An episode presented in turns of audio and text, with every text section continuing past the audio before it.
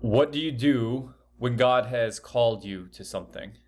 Well, in one way, the answer is quite simple. Our little friends in the back could answer it. If God has called you to something, you do it, you get after it. True, but if we can reflect further for a moment, this is one of those questions with an easy answer, but living out that answer is often far more difficult. So then, On honest reflection, we might answer a little bit differently. What do you do when God has called you to do something? I don't know how to start, so I never do. I rationalize and analyze and I complicate the issue till I'm just paralyzed. I feel so inadequate that I stay paralyzed by my fear of not following through. Or even, I don't like what he's called me to do, so I bristle against it and never get after it. And yet, we do know that the simple answer is the right one. When God has called you to something, you just get after it. Getting after it may mean slowing down for further reflection. It may mean a time of preparation. It may mean seeking counsel. It may mean a hundred different things. But living under His good and gracious reign means that when He calls us to do something, we say, Yes, Lord, and then take whatever steps to get after it. In our text today, we will see a time where God's people do respond to God's call and get after it. In Ezra Nehemiah, the Lord has called his people out of the discipline of exile to return to their land, to rebuild the temple, and ultimately to renew their commitment to the covenant with him, to be his people, and to be a light for the nations. In Ezra 3, we will see that they get off to a good start. God's people respond to him by committing to the mission, being concerned for his word, and celebrating his grace. In our day, the Lord has called us, his people, to build up the church, the family of God. He's, caused us, he's called us to grow in Jesus, to help others grow in Jesus, and to continue to be a light to the nations, proclaiming the gospel here at home and to the ends of the earth. Or in shorthand, we could say glorifying God by making disciples of all nations. And so for us, this text beckons us to ask that simple question of ourselves, of our families, and of our church What are we doing with what God has called us to do? As we pick up our reading today, recall from last week that God's people were scattered in the exile because of their unfaithfulness to the covenant. But now, by his grace, he's sovereignly moved and he's brought a remnant home, and they've come with a commission. They've come with a task rebuild the temple, live again as God's people, carry on with the task of being a light to the nations. And as we read, note how they get after first building the altar so that they can worship, then get after building the temple's foundation, and then note how they respond to him in worship for all that he is doing in their midst. And to help you situate the timeline, 3 1 picks up about six months after they arrive back in the land. And then in verse 8, that turns to seven months or so after that. So here we go Ezra chapter 3, verse 1. When the seventh month came and the children of Israel were in the towns, the people gathered as one man in Jerusalem. Then arose Jeshua the son of Jozadak with his fellow priests, and Zerubbabel the son of Shealtiel with his kinsmen. And they built the altar of the God of Israel to offer burnt offerings on it, as is written in the law of Moses, the man of God. They set the altar in its place, for fear was on them because of the peoples of the lands. And they offered burnt offerings on it to the Lord, burnt offerings morning and evening. And they kept the feast of booths, as it is written, and offered the daily burnt offerings by number according to the rule as each day required. And after that, the regular burnt offerings, the offerings at the new moon, and at all the appointed feasts of the Lord, and the offerings of everyone who made a free will offering to the Lord. From the first day of the seventh month, they began to offer burnt offerings to the Lord but the foundation of the temple of the Lord was not yet laid. So they gave money to the masons and the carpenters, and food, drink, and oil to the Sidonians and the Tyrians to bring cedar trees from Lebanon to the sea to Joppa, according to the grant that they had from Cyrus, king of Persia. Now, in the second year after their coming to the house of God at Jerusalem, in the second month, Zerubbabel, the son of Shealtiel, and Jeshua, the son of Jozadak, made a beginning together with the rest of their kinsmen, the priests and the Levites, and all who had come to Jerusalem from the captivity. They appointed the Levites from 20 years old and upward to supervise the work of the house of the Lord. And Jeshua, with his sons and his brothers, and Kadmiel and his sons, the sons of Judah, together supervised the workmen in the house of God, along with the sons of Henadad and the Levites, their sons and brothers. And when the builders laid the foundation of the temple of the Lord, the priests in their vestments came forward with trumpets, and the Levites, the sons of Asaph, with cymbals to praise the Lord, according to the direction of David, king of Israel. And they sang responsively, praising and giving thanks to the Lord, for he is good, for his steadfast love endures forever toward Israel. And all the people shouted with a great shout when they praised the Lord, because the foundation of the house of the Lord was laid. But many of the priests and Levites and heads of fathers' houses, old men who had seen the first house, wept with a loud voice when they saw the foundation of this house being laid, though many shouted aloud for joy, so that the people could not distinguish the sound of the joyful shout from the sound of the people's weeping. For the people shouted with a great shout, and the sound was heard far away. Let's pray. Father, help us now to hear your word and respond by getting after all, all that you've called us to do. Speak by your word and by your spirit to each of us here. Affirm in each of us a clarity of how you're calling us to be committed to your purposes. Father, renew our resolve now. And Father, do all of this for your glory. Amen. Uh, we see in this passage that the remnant that comes home gets off to a good start, heeding God's call on their life and seeking to respond faithfully. And before we turn to look at three specific applications for us, I think it's worth noting the overarching theme that is the umbrella for all of these points. What we find in Ezra chapter 3 is a people committed to living faithfully before God. Whereas they had previously been so unfaithful that God had to discipline them through the exile, now we find that they have heeded that discipline and make a new beginning to walk faithfully before God.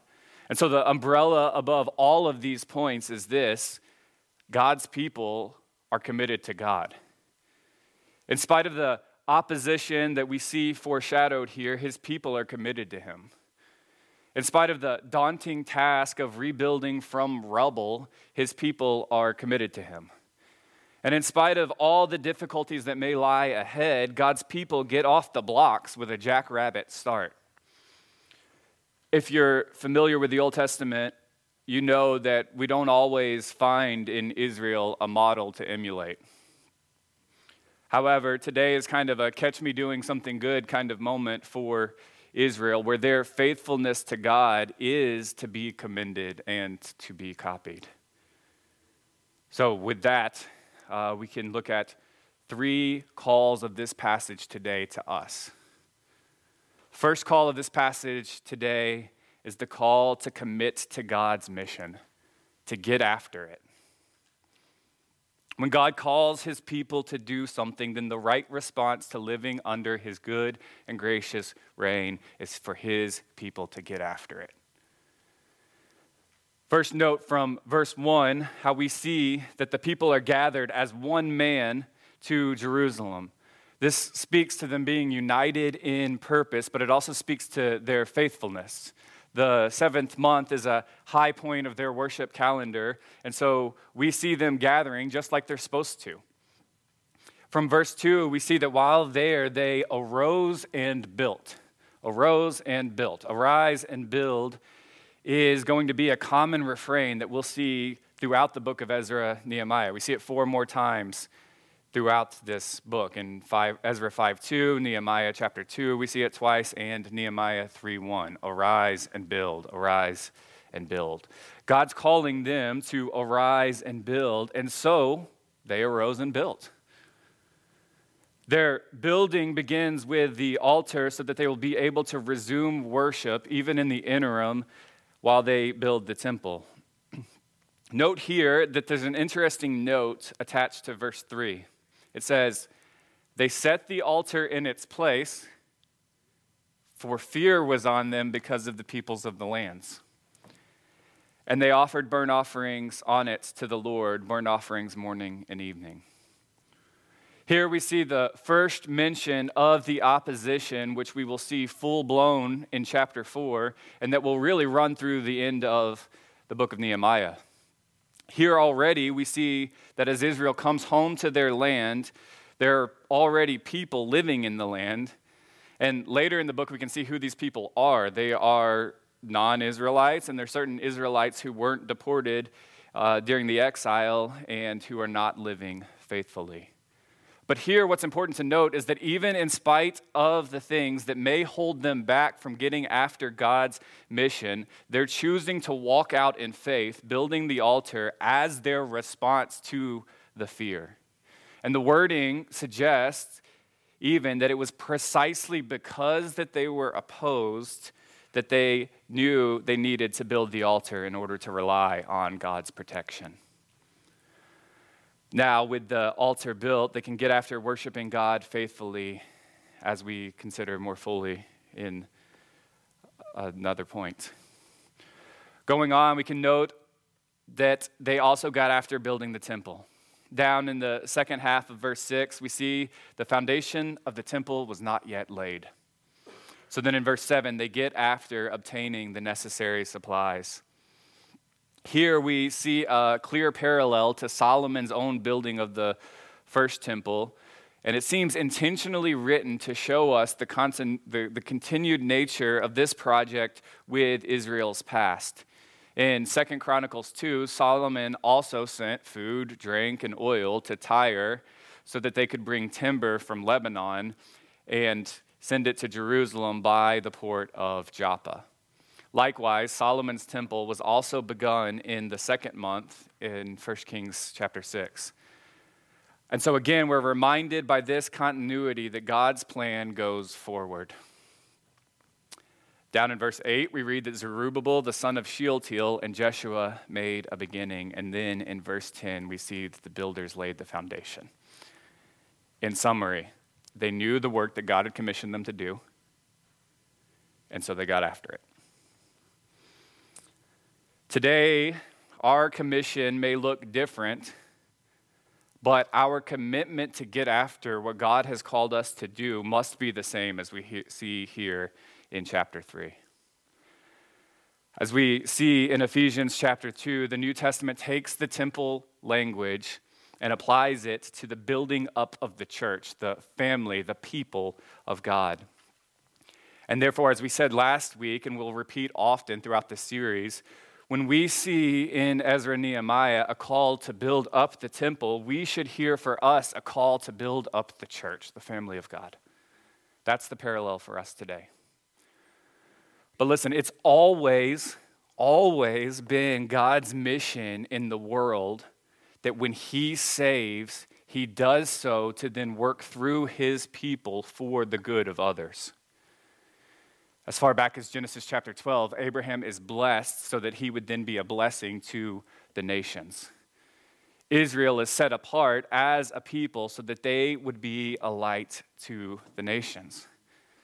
2 Corinthians 5 If anyone is in Christ, he's a new creation. The old is gone, he's been made new.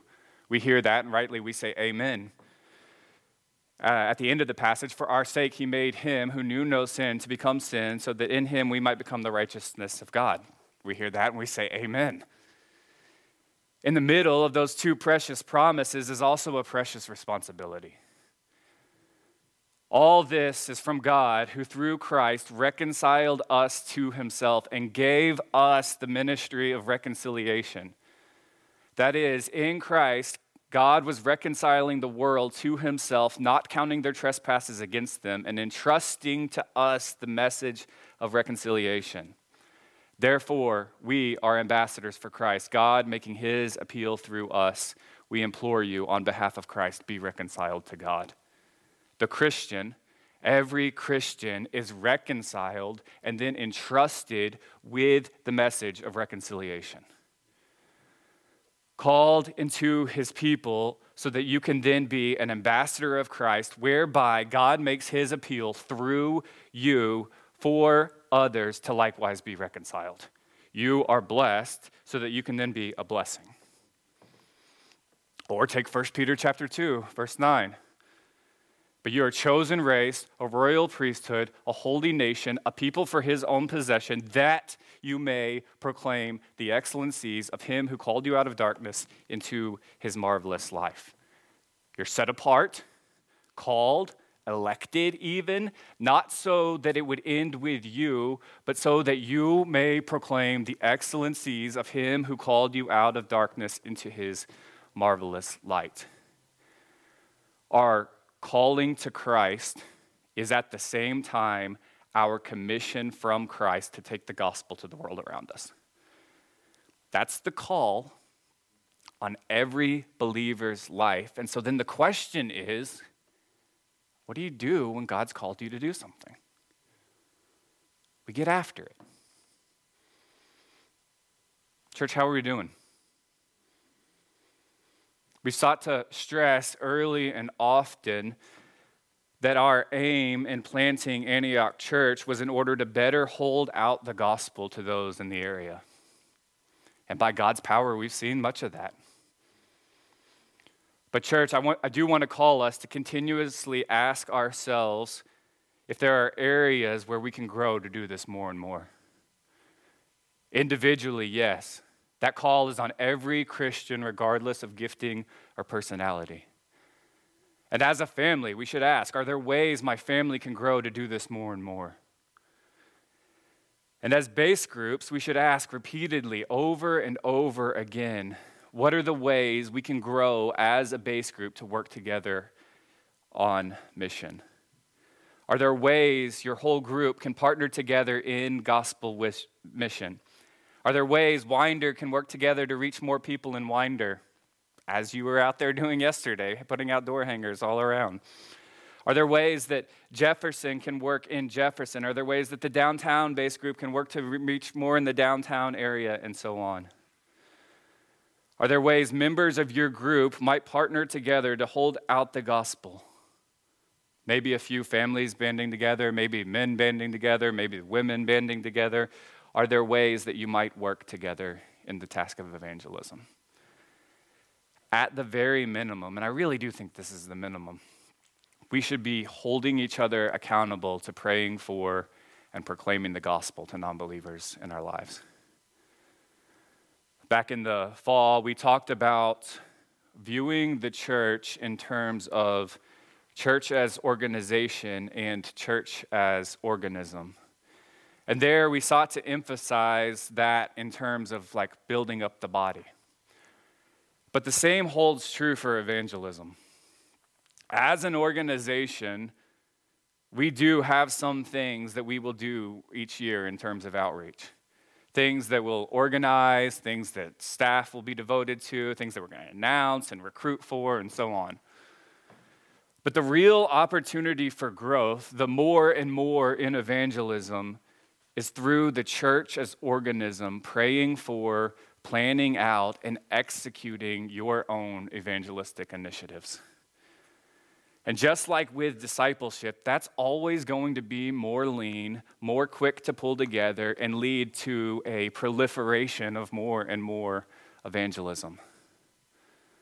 So then let's commit to an ongoing conversation in each of our base groups and beyond how we might spur one another on to more and more to more and more evangelism and how we might work together in this precious task together. Last note before we move on if we're going to live out this aspiration of what we call fervent evangelism. That's our aspiration, fervent evangelism. We need more folks to lead out in that. And certainly that ought to include our leaders. So, fellow elders, staff, ministry leaders, and so on, we have to ask ourselves can I say, follow me as I follow Jesus in the area of evangelism? If not, let's at least seek to say, follow me as I figure out how to follow Jesus here in this area. But it also goes further. If we're going to be fervently evangelistic, we also need others, members, to hear this call and be stirred to action.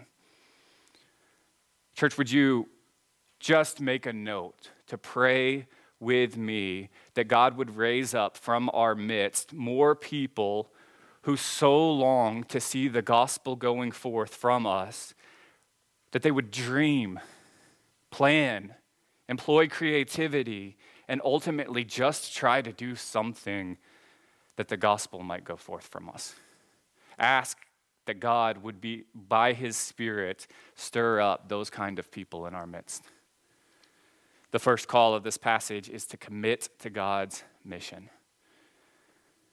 The second call of this passage is concern for God's word. When the Christian hears God's word, they honor it by knowing it and obeying it. Note here how we see their concern for God's word. Their concern that God's work be done God's way. In verse 2 and 4, we see this repetition of as it is written. They built the altar so they could keep their offerings as it is written in the law of Moses, the man of God. Then they kept the Feast of Booths as it is written. The Feast of Booths was a time for them to remember God's provision. And so it would have been particularly pertinent to their situation. And by following God's prescribed rhythm of worship, they receive His means of grace, reminding them of His provision. All of it comes, that means of grace comes through obeying God and His word. In verse 3, we see that they set the altar in its place, show in its place, showing their concern that God's work be done according to God's word. In, in verse 4, we see that they offered the daily burnt offerings according to the rule as each day required. And in verse 5, we see that they were observing all the appointed feasts. On down into the rebuilding of the temple, in verse 8 and 9, we see that they, when it came time for the laying of the foundation, they got the, they appointed the Levites and the priests to supervise the work. The temple has to be built according to God's specifications. And so they ensured this by appointing these men who knew those specifications so, the super, so that they could be the supervisors of the work. And then on into the celebration, we see that even their response of worship was done according to the directions of David, king of Israel. In all of this, we see their concern for God's word. They honor it by knowing it and obeying it. Church, how is your concern for God's word? Are you growing in the knowledge of His word through times of personal worship and study? Are you growing in your understanding of His word through times of corporate study with others? While we all know while we all know that we should be spending time in His Word daily, and while we even mention this often from the pulpit, because of that, I do think we can sometimes too quickly assume that we're doing that. As I've been part of small groups throughout my adult life, it can be, surpri- it can be a surprisingly low number of Christians who have developed a healthy habit of personal worship. Going further, we will often justify that in ways that simply just don't hold up under reflection. So, in a small group setting, we might say, like, hey, are you spending time in God's Word? And then someone will say something like, Well, work's really busy right now. This season of life is really busy right now. I just can't keep up with the housework and everything we have going on at home. But, church, with some reflection, something about that sounds right on the surface, but with some reflection, all of those kinds of statements are ultimately a statement of our priorities. And as believers committing to growth in grace in each other, we should lovingly push back against those. It's one of the ways that we help each other grow in grace. Most often, this comes down to finding time versus making time. I don't know about you, but I don't often find time. Like, I don't often go throughout my day and be like, oh, look, here's an hour. I didn't know what I could do with this, but here we go. I have an extra hour today. I find extra time about as often as I find extra money. Instead, just like in budgeting, I must make time for what's most important to me. I must have a plan for ensuring my time goes to those things that are most important. And for the Christian, spending time in God's Word must be on that list. So, church, ask one another about this in your base groups. In your, in your getting together for coffee, in your text messages throughout the week, and so on. Ask questions like What does your time of personal worship look like? What are you reading this week? What is God teaching you in His Word? Or how can I help come alongside you as you make this a priority? Psalm 119 describes God's Word as a lamp to my feet, a light to my path. Psalm 19, His Word is more to be desired than gold and sweeter than honey Church, let that be true of each of us as a people that we desire God's word like that. And if we aren't there now, then confess that to someone and ask them to help you grow grow in grace in this area. Let us be a people that knows God's word, obeys God's word, and freely speaks God's word to one another. The third call of Ezra 3 to us this morning is to celebrate God's grace. To take note of all that He has done for us and is doing in us, and then to respond in heartfelt, affection stirred worship. Note from the beginning of the altar to the very end of the chapter, this passage is shot through with worship the offering of this burnt offering, the observing of this feast, the giving of money, and the gathering of praise at the laying of the foundation. We see this reach a crescendo in verse 10 as the laying of the foundation results in the response of heartfelt, affection stirred, joyous worship. Bring out the trumpets, bring out the cymbals. Our God is doing a work among us, and we're going to celebrate that. And note here that this is no cold, rote, lifeless going through the motions, but this is a people stirred by what God is doing among them, stirred in their minds, yes, but that necessarily impacts their emotions, and therefore it finds emotional expression. Here we should certainly be careful not to be overly prescriptive with what it must look like for us to be expressive in worship. Certainly, this is an area where our practice can rightly vary by culture and personality. For one, I'd rather you leave your cymbals at home on a Sunday morning, so. But what we can't do, what we can't do is act like following Jesus is only a thing of the mind, of the, of the rational, of truth and doctrine, and that it doesn't affect our emotions. So we may express our joy in our own way, but we better feel some joy when we reflect on God's grace. That better do something to our emotions. The same goes for the full gamut of emotions. To truly believe God's truth necessarily means being affected by that truth. In some corners of church world, some act as if emotions are bad. Truth is the real stuff of Christian faith, and emotions are then taken as the opposite of that and therefore bad, or at the very least, unimportant. I would submit to you that that is an unbiblical view of humanity in general that is more formed by the culture's assumptions of rationalism than you may realize. And I'd be happy to unpack that further for you if you'd like. Emotions untethered from truth are indeed a problem. Our emotions must be tethered to truth. But if you show me a man or woman filled up with God's truth and unaffected by it, I'll say there's some kind of disconnect. That's a red flag that needs further attention. The Bible is replete with God's people erupting in emotional responses to God's truth. Read the Psalms, read Paul's doxology in Romans 11.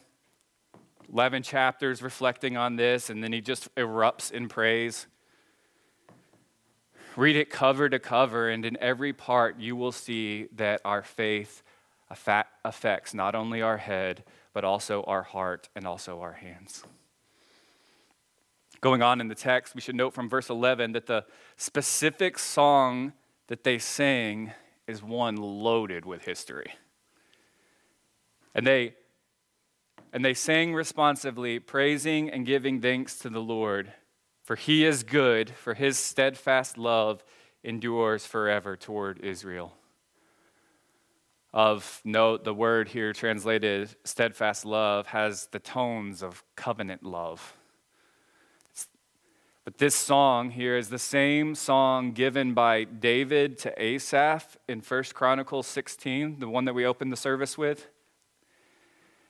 At that time, that was given by David to Asaph when the ark was brought into the tent, which was then the temporary temple. And it's the song sung again in Solomon's day in 2 Chronicles 5 13, when the ark is then taken into the temple.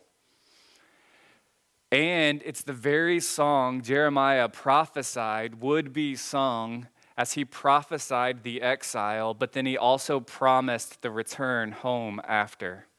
Jeremiah chapter 33, verses 10 through 12.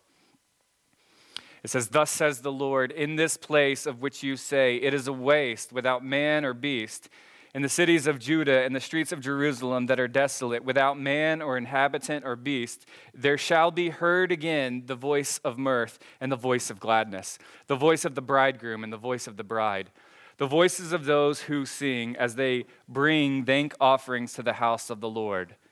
Give thanks to the Lord of hosts, for the Lord is good, for his steadfast love endures forever. For I will restore the fortunes of the land as at first, says the Lord. Thus says the Lord of hosts, in this place that is waste without man or beast, and in all of its cities there shall again be habitations of shepherds resting their flocks. As Israel joyously celebrates God's grace in worship, they are remembering the covenant faithfulness to them, and they are remembering that God's plan to work through them goes on. So they sing out joyously except for those who don't.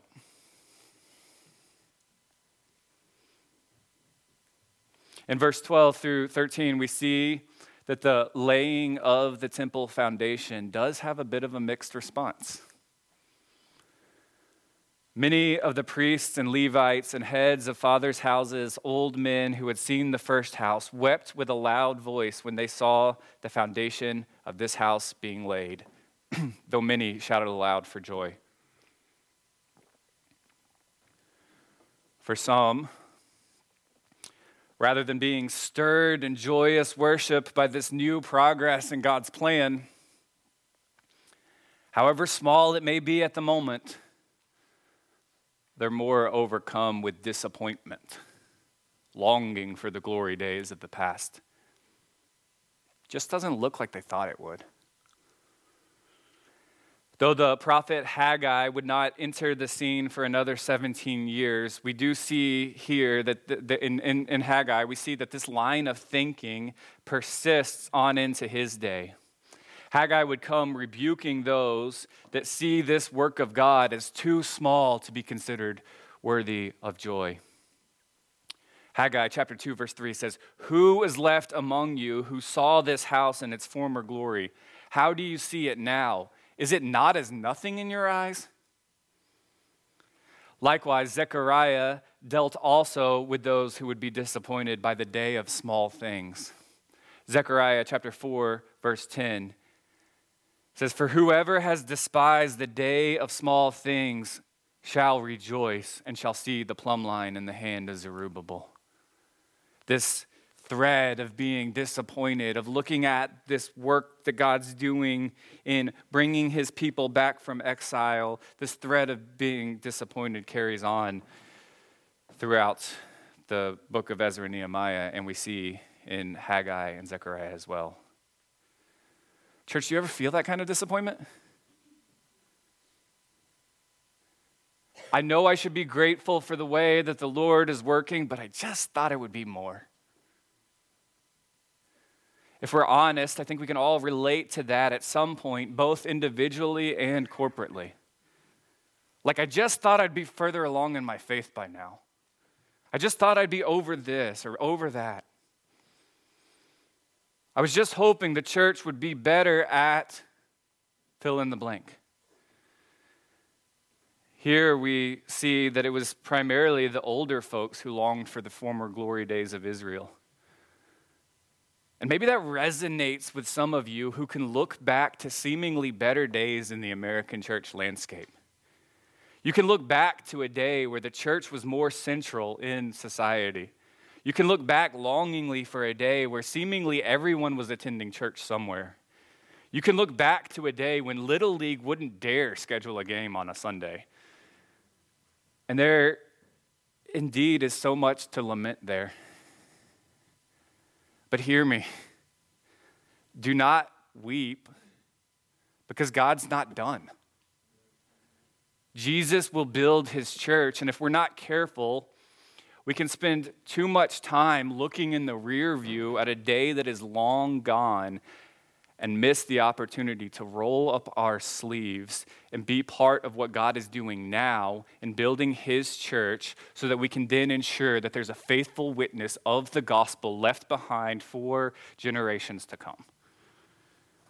The older folks, here's the thing the older folks, they're not wrong in their assessment. This temple didn't match the former glory of Solomon's temple. The older folks were not wrong in their assessment, they're wrong in their focus.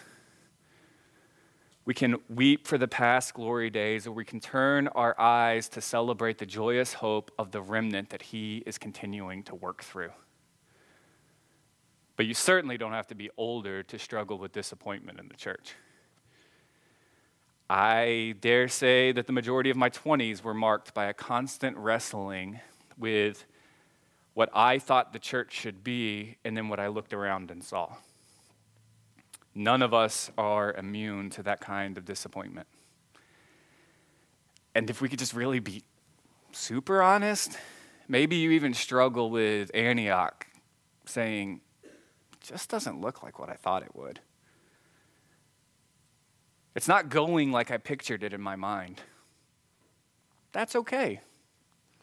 If you haven't had that thought yet, then just give it some time, and I'm sure you will. By God's grace, I've been constantly encouraged in all the way He's working in our church in just five and a half months. But I do know my own heart enough to know that I won't live in that place for forever. There will be a day, there will be a day when I look around and say, I just thought it would look different. And on that day, I can set my gaze to the glass half empty, to the fictitious church I created in my mind, or I can set my gaze to the glass half full and seek to love and serve the real, true, actual church that God is building here. The reality we all have to grab hold of is that individually and corporately, there will always be a now and a not yet in this life. We'll never stop being in process in this life. There's a now that promises that we can have real victory now, we can make real progress now, we can continue to grow in grace now. We should be corporately growing now as a family that more and more reflects God's image. But there's always a not yet left for us. Ways that He is still working, ways that are still left for the future. And we do well to hold both in tension. If we expect too much from the now, we can find ourselves cynical and disillusioned. And if we expect too little from the now, we can find ourselves complacent and lax in pursuing, and all, pursuing all that God has called us to. From now until our very last breath, the chisels stay out and nearby because we will always need to continue to be continue growing into the image of Christ, chipping away at the flesh. We'll never see we'll never see a perfected Christian in this life. And therefore, we'll never see a perfected church in this life. So, we can expect to face times of disappointment, but listen, don't lose sight of the beauty of being part of God's people.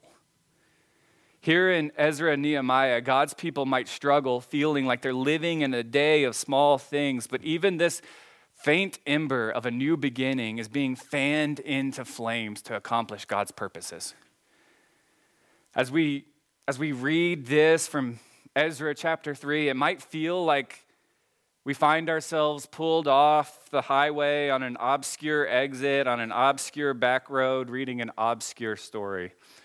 But this back road does lead to the eight lane highway of God's plan of redemption going forth. Ezra 3 points the way to that eight lane highway of God's grand redemptive purposes it points the way by the echoes of Solomon's temple that remind us that this is a continuity with the people of God. It, it, it points to that highway by the references to King David and by the references to Zerubbabel, the son of Shealtiel, who are both, Zerubbabel and Shealtiel are both named in the line of Jesus in Matthew 1. If we go back to Jeremiah 33, we find that God's promise of grace after the exile looked beyond just bringing his people back into the land. It looked ultimately to Jesus, who would come and be the righteous branch that comes to dwell on the throne and multiply God's people by calling to himself a people from every tribe, tongue, and nation. Jeremiah 33, verse 14. Behold, the days are coming, declares the Lord, when I will fulfill the promise I made to the house of Israel and the house of Judah. In those days and at that time, I will cause a righteous branch to spring up for David, and he shall execute justice and righteousness in the land. In those days, Judah will be saved, and Jerusalem will dwell securely. And skipping down, as the host of heaven cannot be numbered, and the sands of the sea cannot be measured, so I will multiply the offspring of David, my servant, and the Levitical priests who minister to me. The people might feel like they're living in a day of small things, but this small thing is going to be used by God for his grand redemptive purposes. And, church, to listen. We know that we'll face times of disappointment in this life, okay? Disappointment in ourselves, disappointment in the church, looking around, just wishing that we were further along in the process. But don't lose sight of the beauty of living where and when we now live. We live this side of the cross. We live with all of the now benefits of Christ's death, burial, resurrection, and ascension. We live indwelled by the Holy Spirit. We live as part of his beautiful, in process family called the church, and he's not done with us yet. Even in process, even in process, we have much to celebrate. We have a beautiful mission. a beautiful mission where we have the privilege of announcing the good news that though humanity fell into sin, God, by his grace, has sent Jesus to be crucified on the cross in our place for our sin. That's a beautiful mission. It may be a hard mission. It may be one that provokes like guilt and conviction in our lives. But before any of that, let's not lose sight of the fact that it's a beautiful mission. There's a broken world longing to be put back together, and we have the privilege of announcing that God is doing just that. We also have the beautiful Word of God. In spite of our rejection of Him, God has revealed Himself to us by His Word. That's something to celebrate and cherish now. Likewise, we have the beautiful opportunity to gather together in worship. Every week, when we gather to worship, we proclaim that while sin scattered us all from his presence, God is gathering a people back to himself. Every faithful local church family gathering all around the world proclaims that God's still gathering a people for himself to give him the worship that he is due. If you're here today and you've never committed your life to Jesus, then first of all, we're glad that you're here. But this is my plea to you today. The gospel is the announcement, it's the announcement of true news. It's the announcement that every one of us needs the forgiveness of sin and the freedom from being enslaved to sin that Jesus accomplished by his cross. We all need that, and every Christian in this room is staking their life on that truth that we need that. And if you haven't trusted in that, you need that work too. And listen, maybe you find this good news hard to believe because you've experienced some of God's people's shortcoming, shortcomings. Okay? Like you've experienced hurt from other Christians. That can be real, and I'm sorry for that. But don't lose the plot. God's people will never be perfect in this life. So, whatever real wrongs you've experienced from other Christians doesn't invalidate the gospel message. It accords with the reality that we all desperately need Jesus to forgive us and to free us. If you're here today and you want to know more about following Jesus, then we'd love to talk with you more about that. For the rest of us here that have already trusted in Christ, then here's the call for you today. What do you do when God has called you to do something? You get after it. Church, let's just go from here reflecting on that. Individually, as a family, as a base group, church wide. How are we doing and getting after what God has called us to do?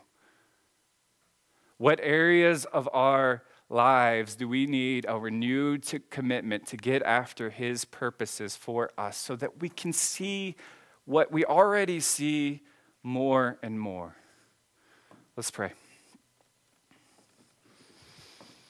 Father, pray that you would stir us now by your word. Lord, help us to be not just hearers of your word, but doers of your word. So, Father, help us to go from here reflecting on anything that you might be calling us to, to do, any renewed commitment for each of us, Lord. Father, I do pray that you would stir up in our base groups little communities that encourage one another to, to grow in grace, that encourage one another to help others follow Jesus and more and more encourage one another in the work of seeing your gospel go forth to those that don't know you. Lord, would you do that work in us? Father, would you raise up in our midst uh, faithful examples of people going with the gospel that we can all learn from as a church family? Would you raise up more and more of those in our midst? And Father, for any ways that this provokes guilt and shame, Lord, I pray that you would help us to distinguish between the conviction of your spirit and any kind of legalistic shame. And Lord, so I pray that we would latch on to that which your spirit is convicting us of. But Lord, do not give this, uh, do not let this be an opportunity for guilt and shame and legalism to hold us back. Help us to all recognize that we are propelled forward by your grace. So, Lord, I pray that you continue to do this work in us. I pray that in Jesus' name. Amen.